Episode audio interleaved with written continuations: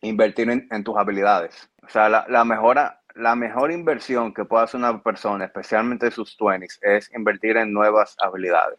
Habilidades en el área de ventas, habilidades en el área de leadership, es decir, cualquier cosa que, que, verdaderamente te vaya a diferenciar en el mercado y que te dé herramientas para tú hacer más dinero.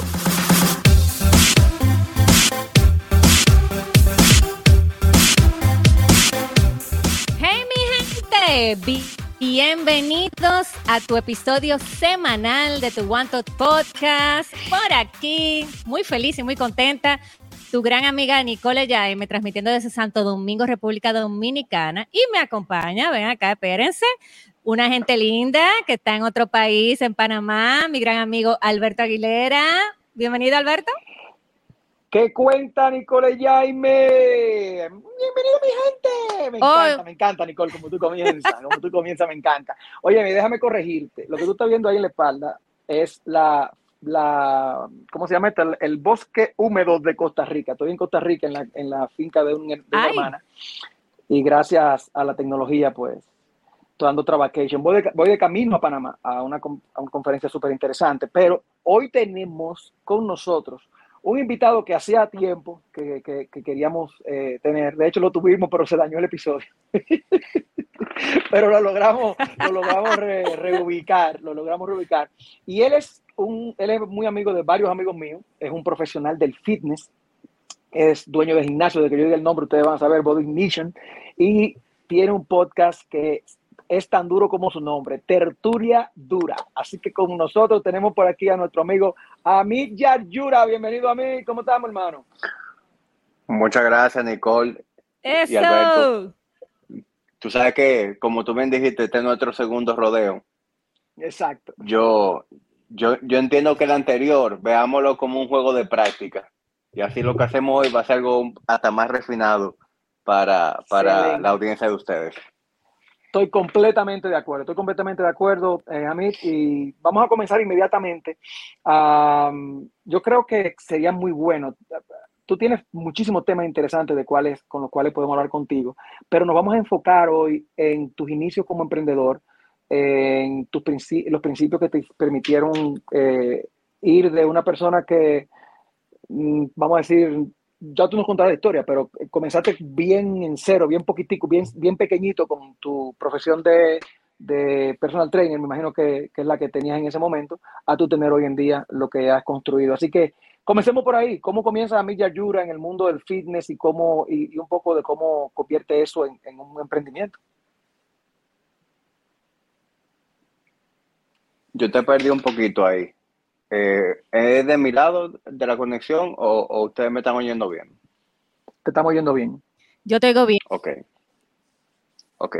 Pero bueno, a pesar de que se cortó un poquito, yo entendí tu pregunta. Mira, eh, mis inicios realmente como emprendedor eh, fueron a través del negocio familiar. Yo desde muy chiquito tuve integrado el negocio de, de mi familia. Eh, yo era ese niño que en lugar de ir a campamento de verano, yo iba a trabajar en el negocio. Y esa era, mi vacaciones de, esa era mi vacaciones de verano, trabajar en el negocio y ya en las tardes sí mi papá me dejaba en la casa para que yo saliera a jugar a que y a tiguería. Pero yo, eso hizo que desde temprana edad yo eh, desarrollara eh, amor por el trabajo, amor por los chelitos también, que me ganaba en los veranos. Y, eso fue, digamos que creciendo dentro de mí. Eh, y eso se combinó con el hecho de que cuando ya yo estaba en cuarto de bachillerato, yo me estaba portando demasiado bien. Y la manera en que mi papá y mi mamá me disciplinaron fue integrándome full time al negocio. Entonces, inmediatamente yo salía del colegio, a mí me llevaban al negocio a trabajar. Y así yo hice cuarto de bachillerato. Entonces, cuando entré a la universidad, ya yo tenía estaba mucho más involucrado en el negocio eh, y hice mi carrera entera trabajando. Ya desde los 17 años, cuarto bachillerato, hasta el sol de hoy, yo no he parado de trabajar. Entonces, mis inicios fueron realmente en el negocio de la familia y yo pasé por todos los departamentos. Yo llegué a, estar en el teléfono atendiendo llamadas, a pasar por área de contabilidad, por área de venta, a manejar proyectos de construcción de manera directa. Así yo, yo hice el, recorrido completo por, por todo lo que se hacía en la empresa. Yo estudié ingeniería industrial y mi plan de vida siempre fue integrarme al negocio y, continuar con ese, con, con, digamos que con el legado de la familia. Y el fitness fue algo que llegó a mí, eh, una pasión que se fue desarrollando eh, de manera, de una manera como que muy silente, hasta que cogió su propia dimensión. Te explico. Yo estoy estudiando ingeniería, yo estoy involucrado en el negocio de la familia y a mis 18 años yo decido autorregalarme una membresía al gimnasio porque había cogido una librita después de que entré a la universidad y quería, tú sabes, ponerme un poquito en forma, pero nada del otro mundo. Yo lo que quería era bajar la barriga y ya. Y ese día que me inscribí al gimnasio fue el, fue el día que me picó el bicho y más nunca he parado. Yo de entrada tuve muy, tuve digamos que la, dicha de, conocer a muchas personas que fueron de mucha influencia para mí. Eh, ahí yo conocí a Checo, a Francesco Jeremías, que es una eminencia aquí a, nivel local. Eh, fui el training partner de Checo, a pesar de que Checo me lleva 14 años. Eh, no, 14. No sé si 14, pero me llevo, me más de 10. Eh, yo era un discípulo de Checo. Yo iba, le hacía yuca en el negocio a Checo hasta que él terminara de trabajar y nos íbamos a entrenar. Y así fue como yo aprendí a, entrenar, aprendí de, nutrición. Luego, a través de la misma relación con Checo, conozco a Juan Carlos Simón y, y empiezo a educarme en el fitness, pero siempre eh, de manera simplemente recreativa. Yo quería ponerle, hacer sentido de lo que yo hacía en el gimnasio, quería conocer el trasfondo de eso. Y dándole para adelante rápido, pasan cinco años, estamos en el año 2010, ya entre mi grupo de amigos yo soy esa persona que sabe de, entrenar. Eh, yo soy el que todo el mundo le pregunta cosas de entrenamiento, el que le preguntan cosas de alimentación. Empiezo a ayudar a algunos amigos con su, con su, con su fitness. Y de repente me llegan personas que yo ni conozco a pedirme, a pedirme ayuda. Y ahí es cuando ya me nace la idea de sacarle dinero a eso. Porque a mis amigos yo le ayudaba sin ninguna eh, intención de sacarle provecho, pero ya cuando se me acercan preguntas que ni, personas que ni siquiera son conocidas, ya ahí yo veo una oportunidad de negocio. Sin embargo, eh, decidimos hacer algo, aunque fuera un side hustle, hacer algo bien hecho. Eh, yo en ese momento, mi, mi, training partner era mi socio, quien hoy un día mi, mi, socio, que es Luis Mejía, con él fue que empecé el proyecto de Body Nation. Eh, aunque, aunque, actualmente somos tres socios, también está Juan Carlos, con Luis fue que realmente empezó este movimiento en el año 2010. Nosotros decidimos aplatanar algo que se hacía afuera, que era muy popular dentro del coaching de bodybuilding, que era hacer un online coaching.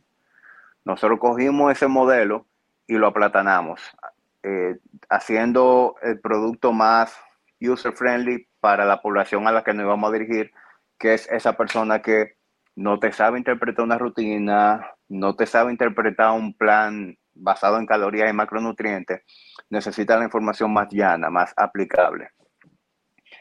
Entonces, eh, fuimos dándole forma a ese producto. Eh, de una vez le pusimos nombre, creamos nuestra página web. Quien nos hizo la página web fue nuestra primera cliente ah, por intercambio. O sea que fue un negocio, fue, un negocio que empezó con, con, muy baja inversión. Nuestra inversión inicial fue comprar un dominio y un hosting para la página web. Y como no teníamos una infraestructura, pues era un negocio que toda la facturación prácticamente era era rentable. Y, eso lo fuimos desarrollando on the side. Yo continuaba en el negocio de mi familia, Luis en aquel entonces era empleado del banco, y, por, y así siguió por tres años.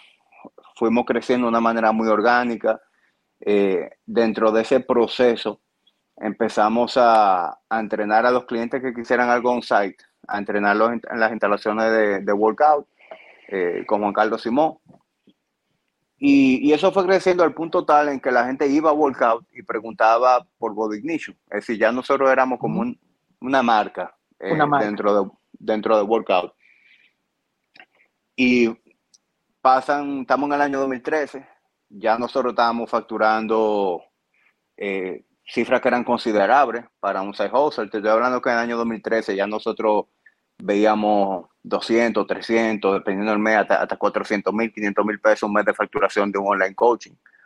Que para dos muchachitos de, ¿qué edad tenía yo? Estamos hablando de 26, 25, 26 años. A, esa edad, pues, era algo considerable.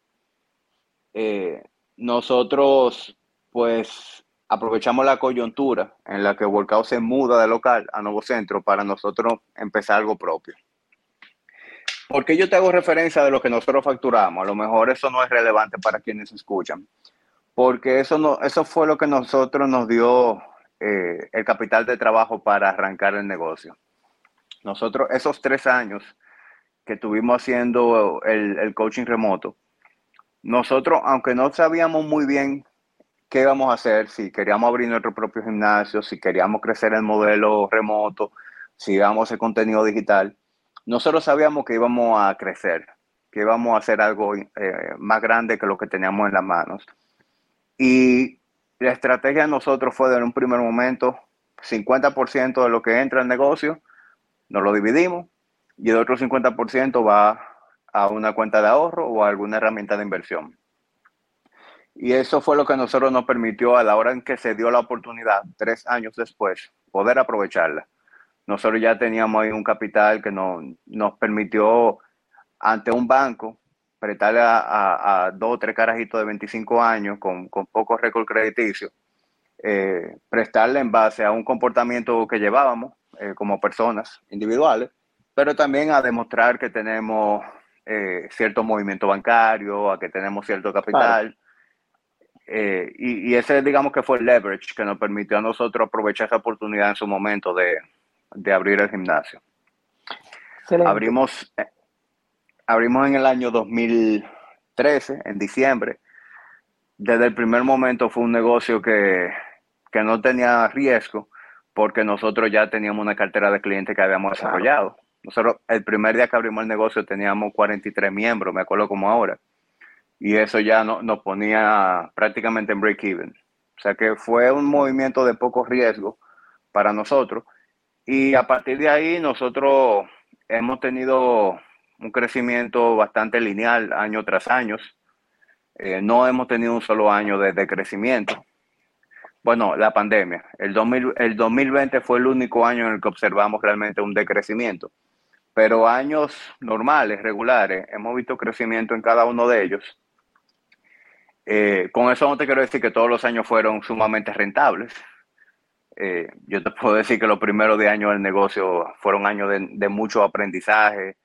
Eh, tú sabes que los aprendizajes en los negocios se aprenden con dinero y tiempo.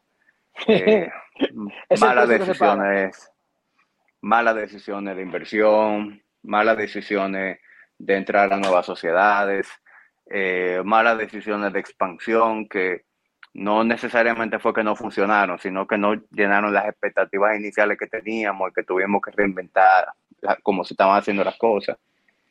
Eh, y, te puedo decir que, hoy en día, a, partir de esa marca, cuando llegamos a los 10 años, nosotros como que hicimos un salto cuántico en, cómo nosotros hacíamos todo eh, como, como líderes del negocio. Y eso fue producto de, de la experiencia, pero también producto de que nosotros entendimos el valor de, las mentorías. Empezamos a contratar mentorías en, las distintas áreas en donde sentíamos que necesitábamos una ayuda externa, eh, en áreas de ventas y mercadeo, en áreas de, cultura y de implementación de procesos, de desarrollo de equipos. Tú sabes que ahora eh, eh, voy a... Dale, dale, Nicole. Sí, que quería comentarte que me encanta el inicio de tu emprendimiento porque en, el hobby que tú estabas llevando de manera como así orgánica se convierte poco a poco en ayudar personas con una pasión que tú tenías. O sea, eso me encanta. Tengo alguna pregunta para ti porque tú has hablado mucho de, ¿verdad? Has estado creciendo cada año Y, pero en el emprendimiento tú sabes que hay altas y bajas y son, hay momentos difíciles, hay momentos donde quizá eh, queremos abandonar lo que tenemos negocio, hay momentos de ese tipo. Quería saber si tuviste algún momento de ese tipo y qué tipo de mentalidad tenías que desarrollar o qué tres tips tú nos puedes recomendar que hiciste en ese momento para seguir avanzando a pesar de que se te puso difícil el camino. Ok. Bueno, primero te voy a responder eh, momentos difíciles. Yo creo que el momento más difícil que hemos vivido ha sido la pandemia. Eh, el COVID, el COVID para los negocios del fitness eh, fue devastador. Eh, fuimos uno de los sectores que más sufrió porque no tan solo permanecimos mucho tiempo cerrados y fuimos los últimos en abrir, sino que a la hora de abrir éramos uno de los lugares a los que más se había alertado a la población que eran focos de contagio. O sea que el momento en que la gente se sintió segura, volviendo a un gimnasio, hasta entre personas, eh, hiperventilando y sudando, pasó literalmente un año. Y, durante ese año nosotros sobrevivimos gracias a, que supimos reinventarnos y a, y a usar nuestro know-how. Esos tres años, curiosamente, esos primeros tres años del negocio que fueron únicamente online, en una época en la que no, se, no era popular hacer online coaching. Eso interesantemente fue lo que nos permitió sobrevivir en la pandemia, porque nosotros cerramos gimnasio un 17 de marzo y el 18 de marzo ya nosotros teníamos todos los clientes remotos. Todos tenían su rutina en la aplicación que ya teníamos, todos tenían eh, eh, la oportunidad de estar en Zoom con su coach y, eso fue lo que nosotros nos permitió pivotear y en lugar de perder todo lo que teníamos, pues simplemente migrar a un producto de menor ticket, porque es cierto que el remoto no se vende como el, el, el, personal training, pero nos permitió, nos permitió tener una entrada eh, que, que, permitió que pudiéramos continuar cumpliendo con nuestro compromiso, con nuestros proveedores. Eh, todo el personal continuó trabajando y recibiendo ingresos a, lo largo de la pandemia. Evidentemente no, no, recibían lo mismo, pero sí recibían un 30, un 40% de lo que recibían antes, que en tiempos de tanta incertidumbre, pues le caían bien a quien sea. Claro, no, y que estaba en un punto donde la mayoría de la gente no estaba recibiendo. Ser independiente y tomar el control de tu vida es el nuevo estándar y sabemos que tú quieres lograrlo. Nosotros somos One y Comercio una comunidad que puede proveerte herramientas personalizadas para apoyarte a emprender, desarrollar nuevas habilidades, crear nuevos hábitos e inspirarte. Aquí podrás encontrar mentores que te acompañarán en tu viaje de crecimiento personal hacia tu independencia y si es de tu interés, conocer nuestra plataforma de marketing social. Pídele a la persona que te compartió este episodio que te dé más detalles de cómo participar y aprovechar todo lo que tenemos para ti en One y Comercio. Hay varios elementos que yo quiero eh, subrayar mientras tú, antes que tú continúes con ese proceso, porque si, si nos vamos donde tú, lo que tú explicabas antes, eh, cómo ustedes comenzaron pequeños, primero que nada me llamó la atención, establecieron reglas de juego cuando no hay dinero. Yo creo que una de las cosas que las gente que se van a asociar tienen que hacer es establecer reglas de juego cuando todavía no están ganando dinero.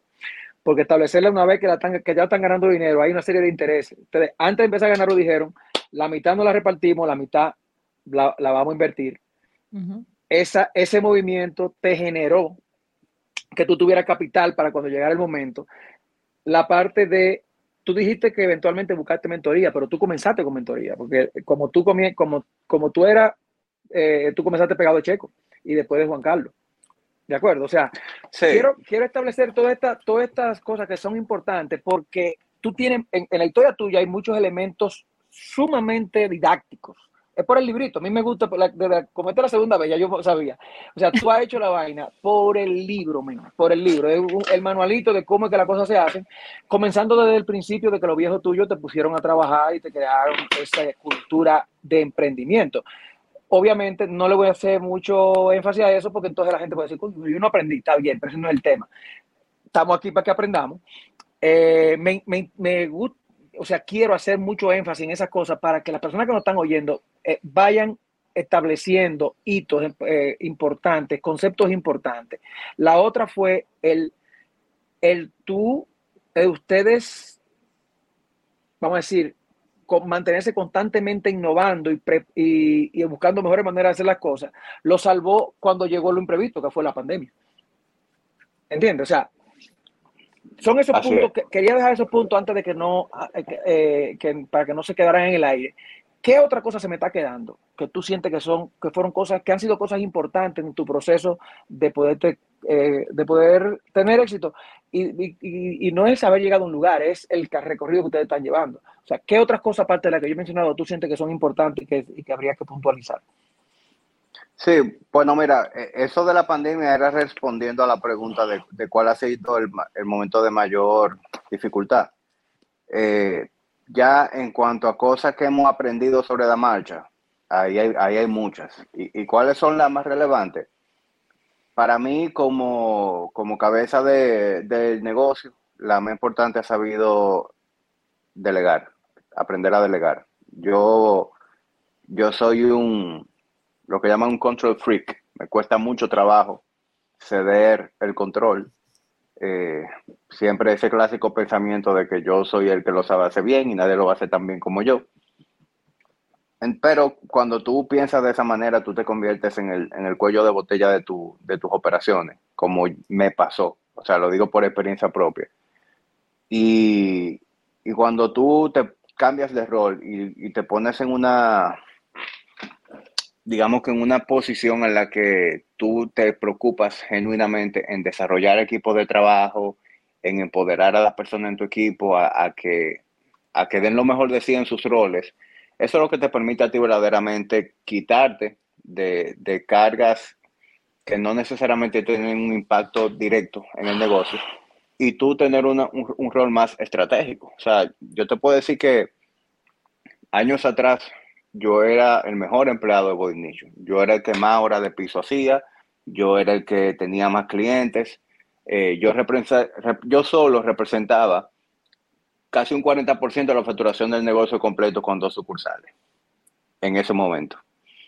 Entonces, me, me costó mentorías y me costó un trabajo interno entender que tenía que salir de ese rol y ocupar un lugar más estratégico en el que yo me preocupara en desarrollar los equipos de trabajo, en el que yo me preocupara en refinar lo que era nuestro proceso de ventas, de captación de nuevos clientes, en empezar a hacer contenido, a, cobrar una imagen un poquito más relevante dentro de lo que es eh, las redes sociales, lo que vengo haciendo con el podcast. Y esas son cosas que han tenido un impacto directo en, en lo que es el crecimiento del negocio, pero también en mi calidad de vida como, como dueño del negocio. O sea, yo hoy en día tengo un negocio eh, que ha crecido, hemos crecido desde entonces literalmente casi un 100% en los últimos tres años. Y, y eso ha sido, a, la vez, eh, he ganado mucho más calidad de vida, he ganado mucho más eh, habilidades, experiencias en lo que es manejar un negocio. Eh, siento verdaderamente que, estoy en una posición en la que ya yo aprendí a jugar el juego. Y, y esos primeros esos primeros de año de Body Nation fueron de años bastante buenos, de mucho aprendizaje, pero yo siento que en los próximos 10 yo voy a poder hacer 10x lo que hice en estos 10. Eso está buenísimo. Y mira, a mí me encanta hablar de los inicios, porque yo me acuerdo cuando yo empecé a emprender, yo vengo del mundo corporativo, yo venía con esta mentalidad eh, paradigmas, tú me entiendes, Amit, que tú sabes, tú vienes trayendo desde la experiencia que tú estás teniendo en ese momento. Entonces, aunque tú venías de una familia que te fue inculcando en ese proceso, pero sin embargo, yo pienso que tú también tuviste tus errores y aquí le quiero hablar a las personas que quizá van a empezar a emprender o están pensando en emprender. ¿Qué errores tú cometiste al inicio que tú dijiste, o sea, me costó dinero, me costó tiempo? Eh, aún tú tenías ese pequeño background, ¿entiendes? Que te apoyó de alguna manera a posicionarte, pero sin embargo yo me imagino que tú tenías, que tú cometiste tres o cuatro errores garrafales ahí. Cuéntanos. Sí, claro que sí. Eh, en materia fiscal, nosotros eh, cometimos errores en no tener desde el principio un, contar con un buen, una buena asesoría en términos contables y fiscales. Eh, eso provocó que, que, más adelante nosotros tuviéramos temas impositivos, de DGI que te notifica que, que no reportaste tú a tiempo o que hay una eh, inconsistencia en algo que tú reportaste, que una multa, que tú estás pendiente. Fueron errores que, que no fueron intencionales, porque nosotros nunca tuvimos eh, genuinamente, sabes que en nuestro país es muy normal evadir impuestos. Nosotros nunca tuvimos la intención de hacerlo, eh, especialmente en un, negocio como el nuestro, en el que más del 90% de tu venta son con tarjeta de crédito. O sea, ahí no hay espacio para, para, para evasión fiscal. Eh, pero sí, nosotros tuvimos temas impositivos que nos costaron dinero eh, y al mismo tiempo no tan solo impositivos, sino que esa claridad en tus estados financieros, en, en tu en lo que tu profit and loss, en lo que tu inventario, en, lo que todo tus métricas, pues son, son cosas que te, tú andas manejando a ciegas. O sea, si tú no tienes una visibilidad directa en lo que son las métricas importantes de tu negocio, tú estás eh, improvisando, dando patadas ciegas. Eh, o sea que ahí yo diría que ese fue uno de los errores más eh, importantes. Otro error es uno no saber contratar eh, personal. Eso, eso no te lo enseñan. Eh, entonces, ¿qué yo he aprendido con el tiempo? Que tú tienes que... Hay un dicho muy popular entre los gringos que es eh, hire slow, fire fast. Tómate tu tiempo en contratar, pero al mismo tiempo despide rápido cuando tú ves que la persona no, no va a llenar las expectativas del puesto. Nosotros, eh, por la misma inexperiencia, terminamos contratando a, amigos, aunque no tuvieran las competencias para verdaderamente hacer una función. Eh, contratamos a, la primera persona que llegara, eh, desesperado por llenar la posición en lugar de tomarnos el tiempo. Y también tú luego aprendes que lo barato sale caro.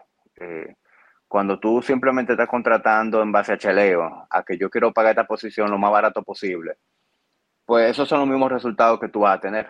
Lo, de lo peor dentro de esa, de esa, de ese perfil.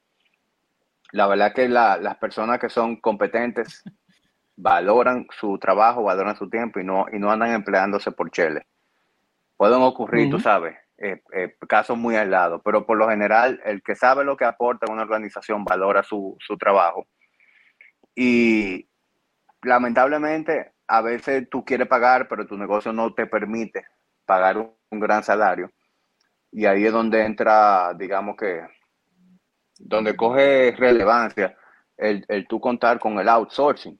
Porque, por ejemplo, hoy en día yo tengo, nosotros tenemos una muy buena, eh, un buen apoyo en lo que es contabilidad y finanzas y materia fiscal pero a quien me asesora, yo, yo no puedo costearlo, tenerlo sentado en Body Nicho el día completo. Y a lo mejor tampoco lo necesito.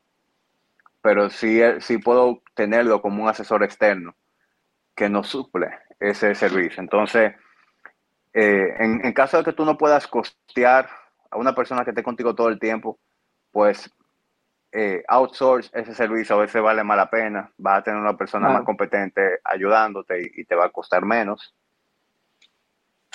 Y, a la hora también ya de, hacer inversiones, hacer la cosa bien hecha de la primera vez. El que, el mm. que, el que compra barato compra dos veces.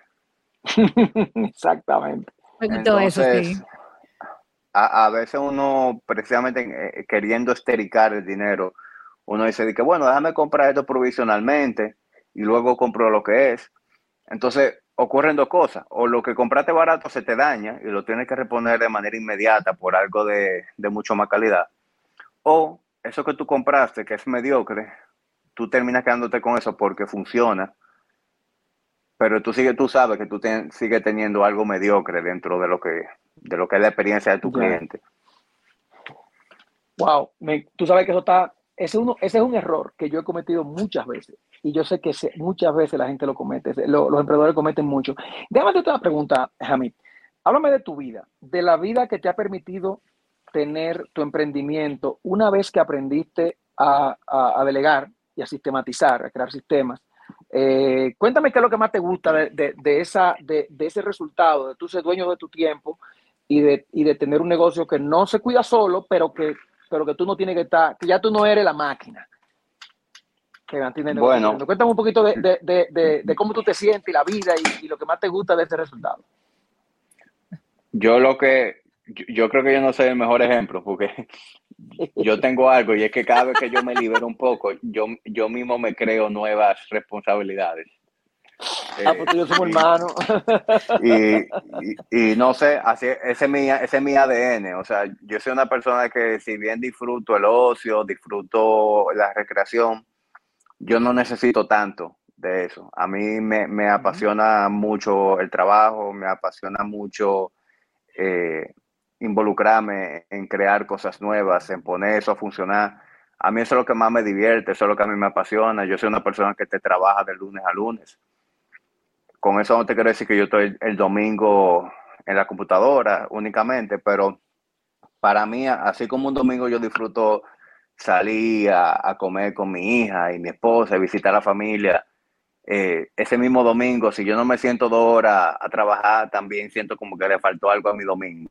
Como que yo, ese es mi balance. Yo todos los días tengo de todo un poco. Entonces, ¿qué yo he hecho con, con, con, esa calidad de vida que he ido adquiriendo a medida que el negocio se profesionaliza? Méteme en cosas nuevas. Así fue como surgió el, el podcast, eh, que ya ahora el mes de, el próximo mes cumple tres años. Y, el podcast empezó simplemente como algo así, igual, algo pura, un, un passion project al que fui dedicándole tiempo y la, la audiencia ha, ha crecido, bueno, este último año creció un 500%, justo lo acabo de ver, agosto 22 versus agosto 2023, eh, fue un 500% de crecimiento en, en, toda la plataforma. Entonces ya el podcast es algo que, que así como ha ido creciendo, así mismo me, me quita más tiempo en lo que es eh, la producción, de coordinar con los invitados, de esa postproducción de los mismos episodios, de coordinar con nuevos invitados.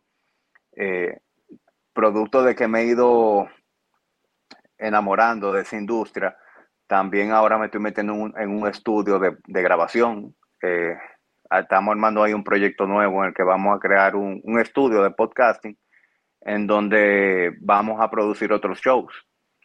Eh, o sea que cualquier empresa que necesite ese tipo de, soluciones o otra persona que quieran iniciar su, podcast, si quieren hacer algo bien high-end, nosotros vamos a brindar ese tipo de, soluciones.